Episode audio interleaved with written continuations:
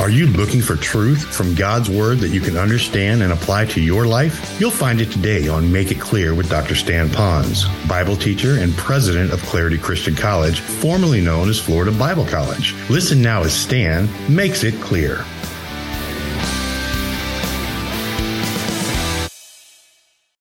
Well, those of you that are listening on radio, you didn't have the opportunity to hear. We sang an old hymn in a little updated version of it called Oh, for a Thousand Tongues to Sing My Great Redeemer's Praise. Talks about having a right relationship upward. I wish I had a thousand tongues to sing his praise.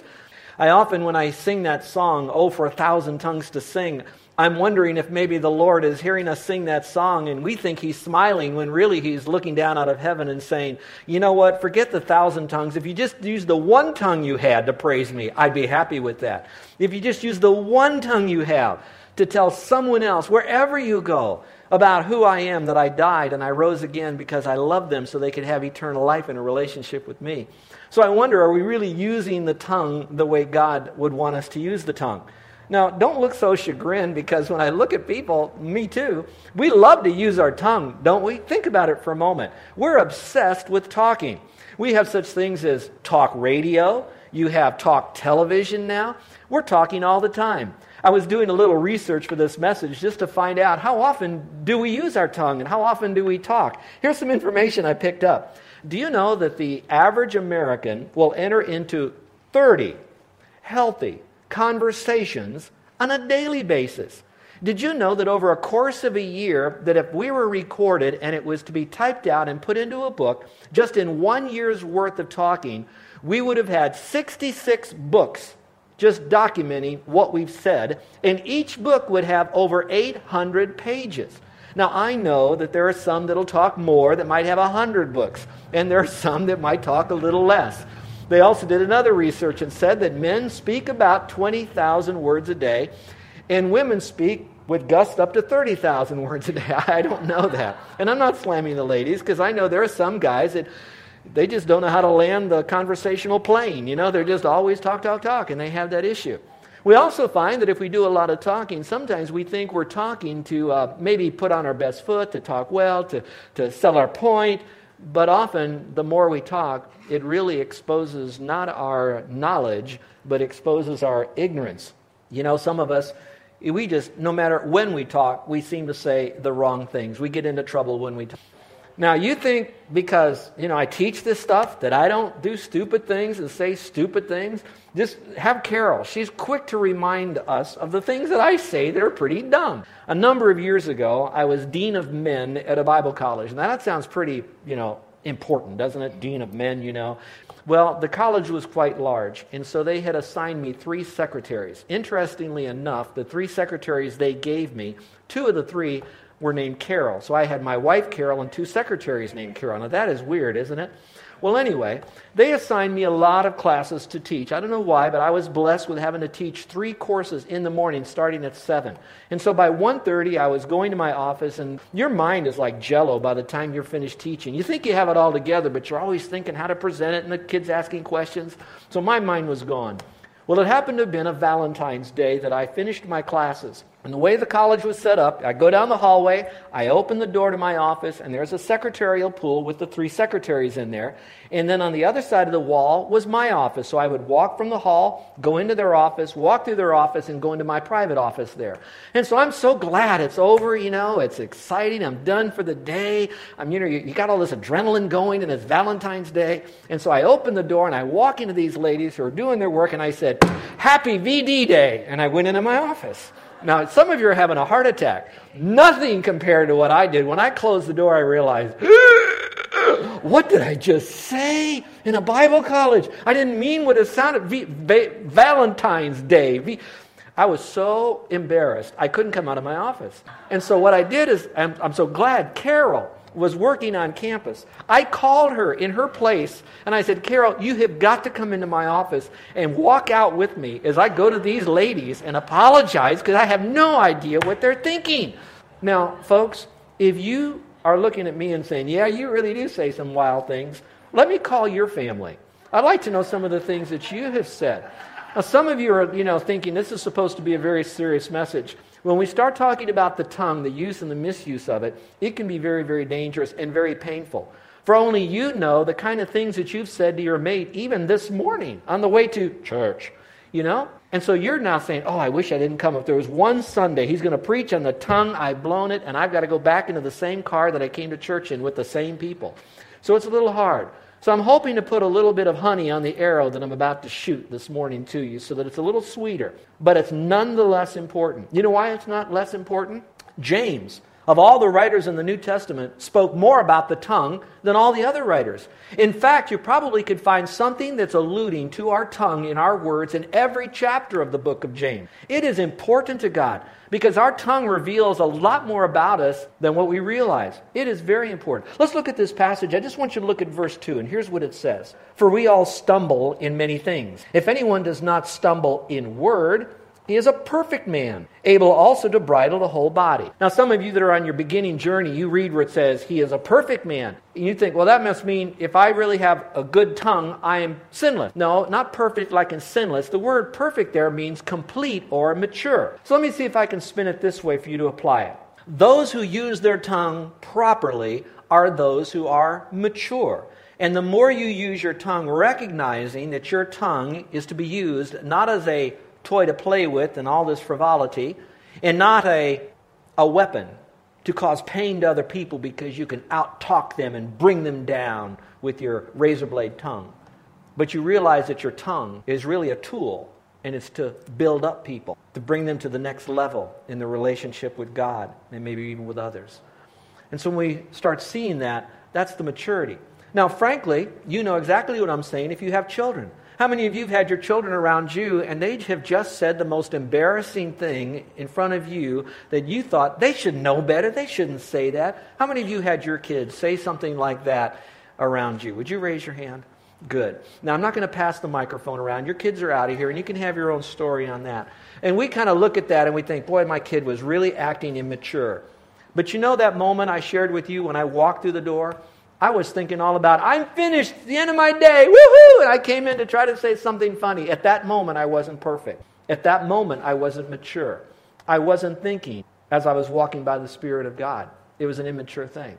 So, those of us that are coming to a point in our life that we want to not grow old in Christ, but to grow up in Christ, we're going to start seeing that our tongue and how we use it is very, very important. Now, there are a lot of different titles. I call this message Taming the Tongue. Because the tongue really isn't the problem, it's what we do with it. In fact, I was going to call this sermon, Don't Let Your Tongue Lick You, but Carol said, Don't use that title, so I'm not. Don't let it beat you. I know you, some of my people like it here, but, but right now, what we want to do, see this tongue? Oh, for one tongue to bring him praise, and oh, for one tongue to communicate the gospel to those who don't know Christ. Oh, for one tongue for us to share a word of comfort or encouragement or kind correction to get people back on the path in their walk with God. And I pray that would be the case. Now, here's where we're going in the message today. The context is going to give us three reasons why we need to be serious about the use of our tongue. And then I'm going to cover three remedies because some of you are going to buy into this. I think all of you are right now. I hardly even have to give you the reason to get your tongue under control. But I want you to see the seriousness of it. But then on the other part of it, I don't want you just to say, yep, I got to get my tongue together. I've got to use it right. I want to show you how to do that today. The message won't be long, but it will be very practical. And I pray that right now that you'll humble yourself like I've had to do to prepare this thing. You would not believe how the Lord has tested me in this message. How Satan came along to tempt me this week with Carol. And how much I could fail in this use of my tongue. And so I want us to learn how to do that. So let's find out how we can tame the tongue. First of all, my tongue directs where I go. Now, I'll make some sense out of that here as we go through the passage. It's very clear. My tongue often will direct how I go, but it also will direct how other people go. So, how I use my tongue has an effect on direction. Look at the verse now, and I'm going to read it to you. It says this My brethren, let not many of you become teachers, knowing that we shall receive a stricter judgment.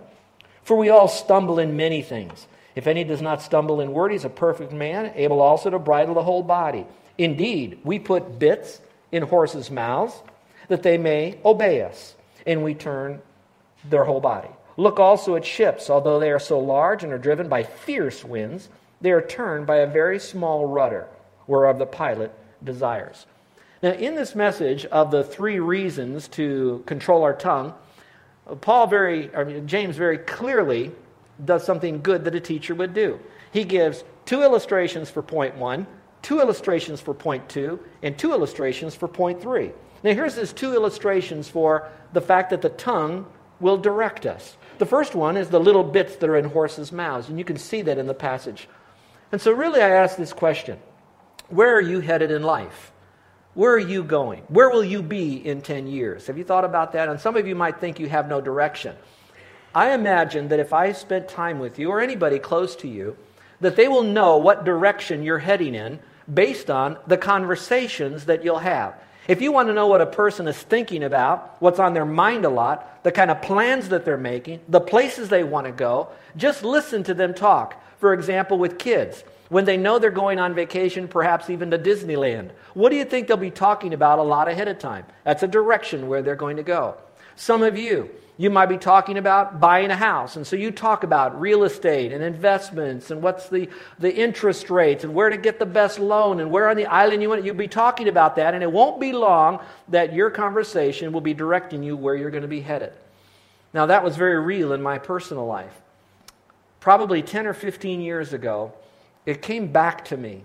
It was always there, but it seemed to start percolating up. And that is my passion for the wonderful people of Hawaii. And so it just seemed to be on my mind all the time. I'd read about it, I'd talk about it. Every time something would happen in Hawaii that needed prayer or needed counsel or needed money or I wanted people to know about, I started telling them. The people I work with, my neighbors, our family members.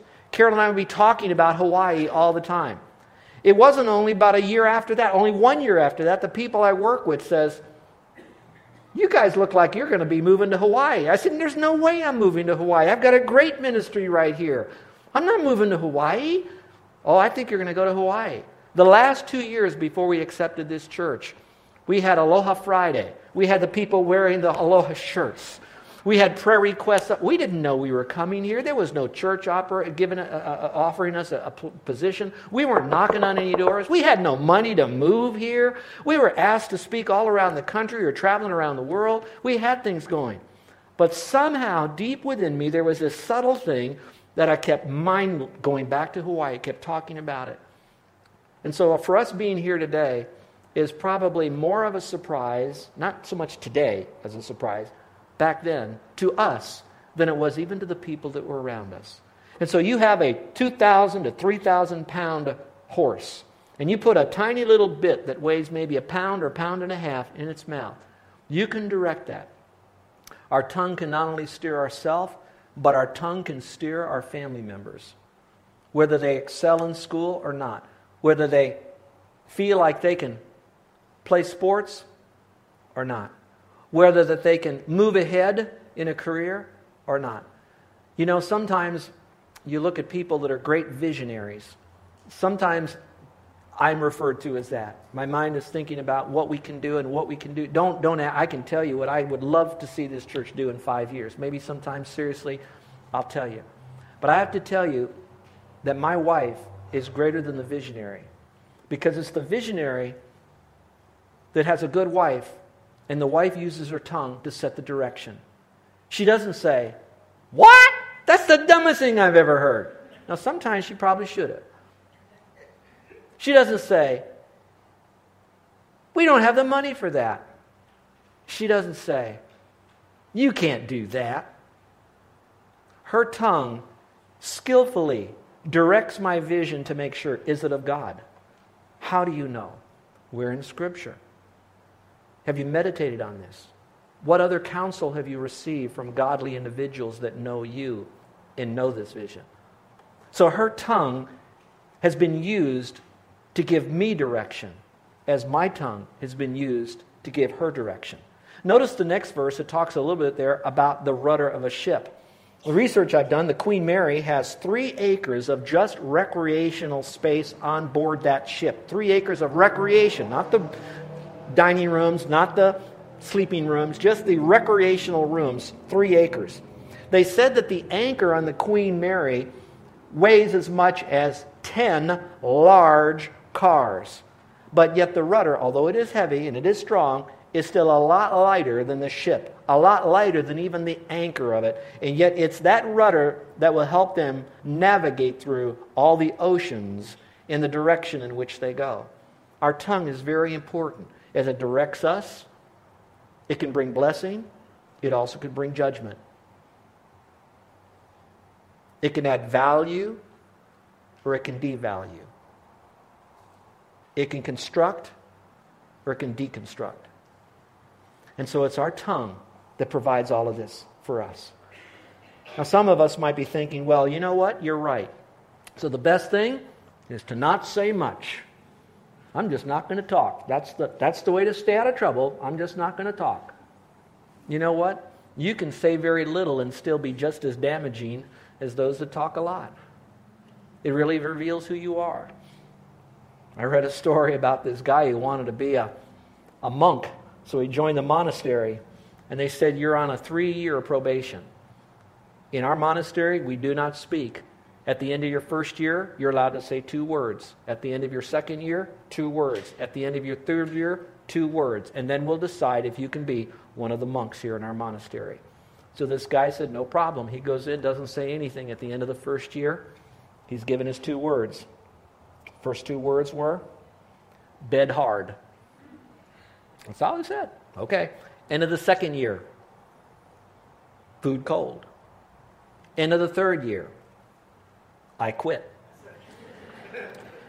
And so the head priest said, I knew you, I knew you were going to make it because all you do is complain.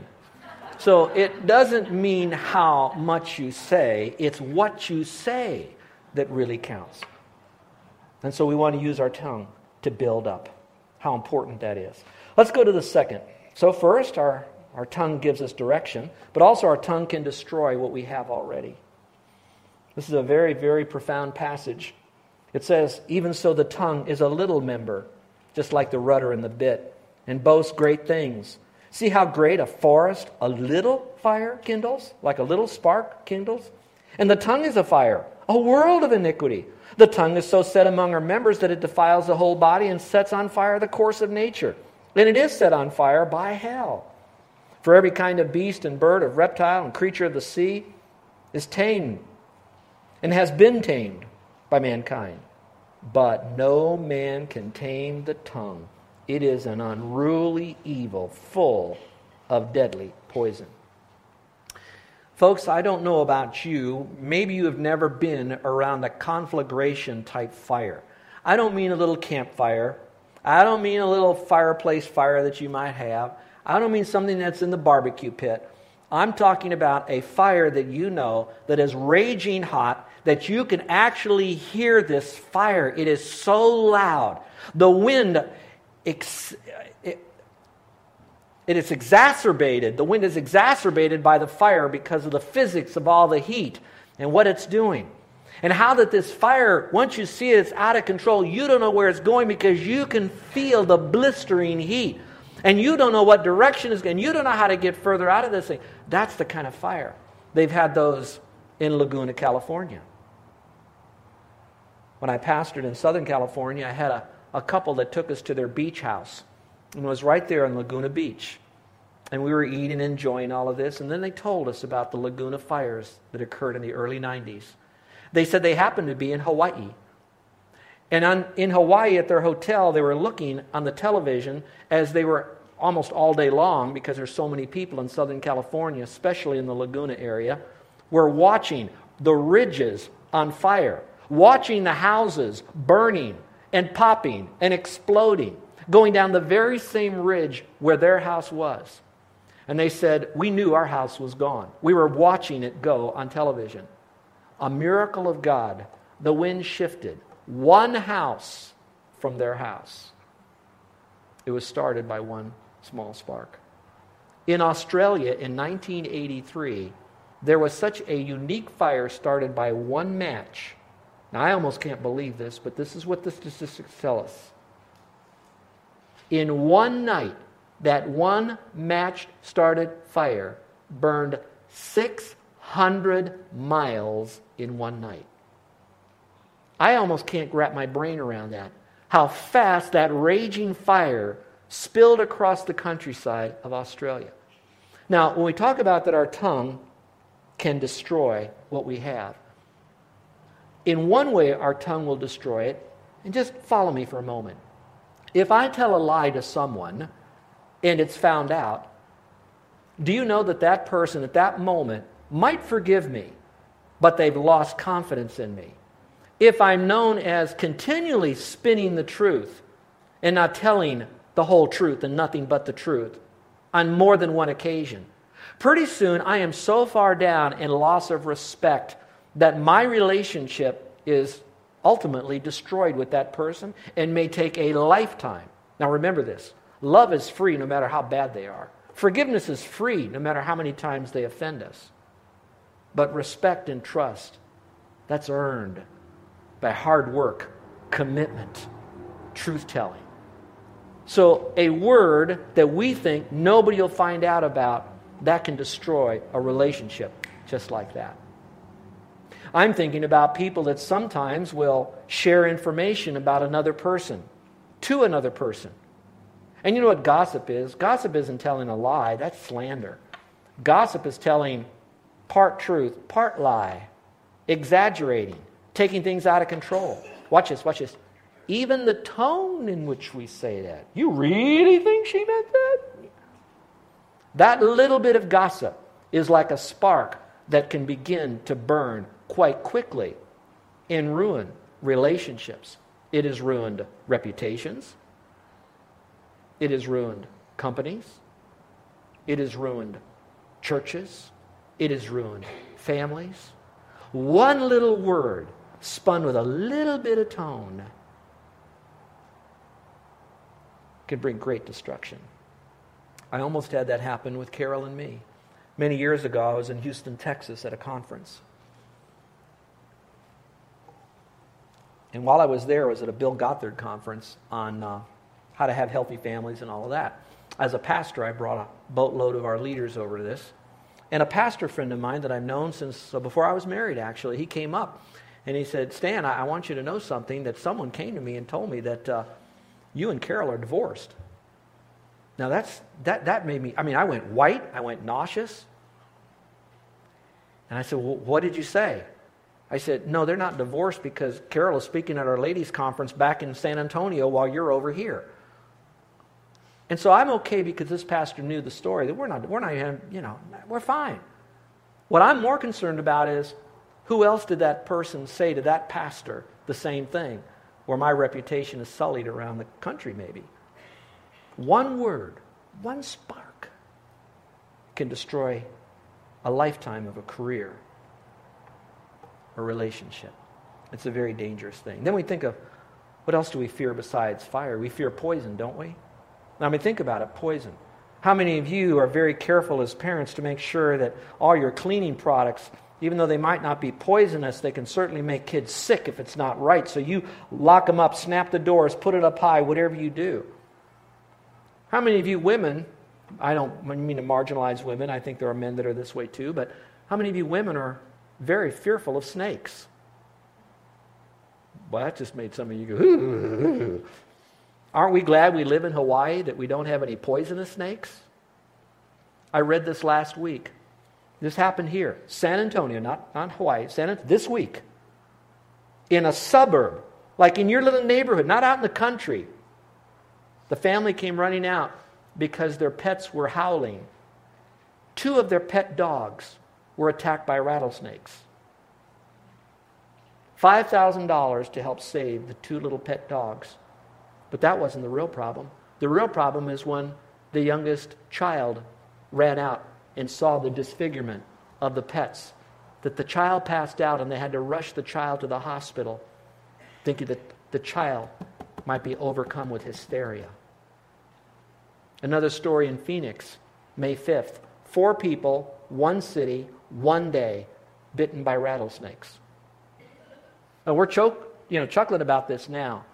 But I want you to know poison is a very dangerous thing. Now, stay with me, if you will, for a moment. In this context, it is talking about poison is bad. It's talking about the tongue is like fire, is bad. But in reality, fire is not bad. And in reality, poison is not bad. What it is, is what you do with it that makes it good or bad.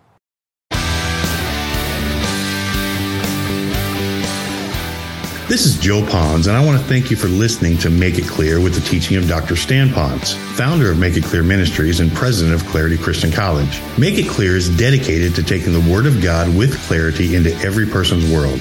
It's the support of listeners like you who make the ministry of Make It Clear possible. You can provide your tax deductible gift to Make It Clear online by going to makeitclear.org. That's makeitclear.org. Thank you for helping us make it clear. If you would like to have Dr. Ponz speak at your church or event, please email us at tellmemore at makeitclear.org. That's tellmemore at makeitclear.org. Thank you, and remember to make it clear.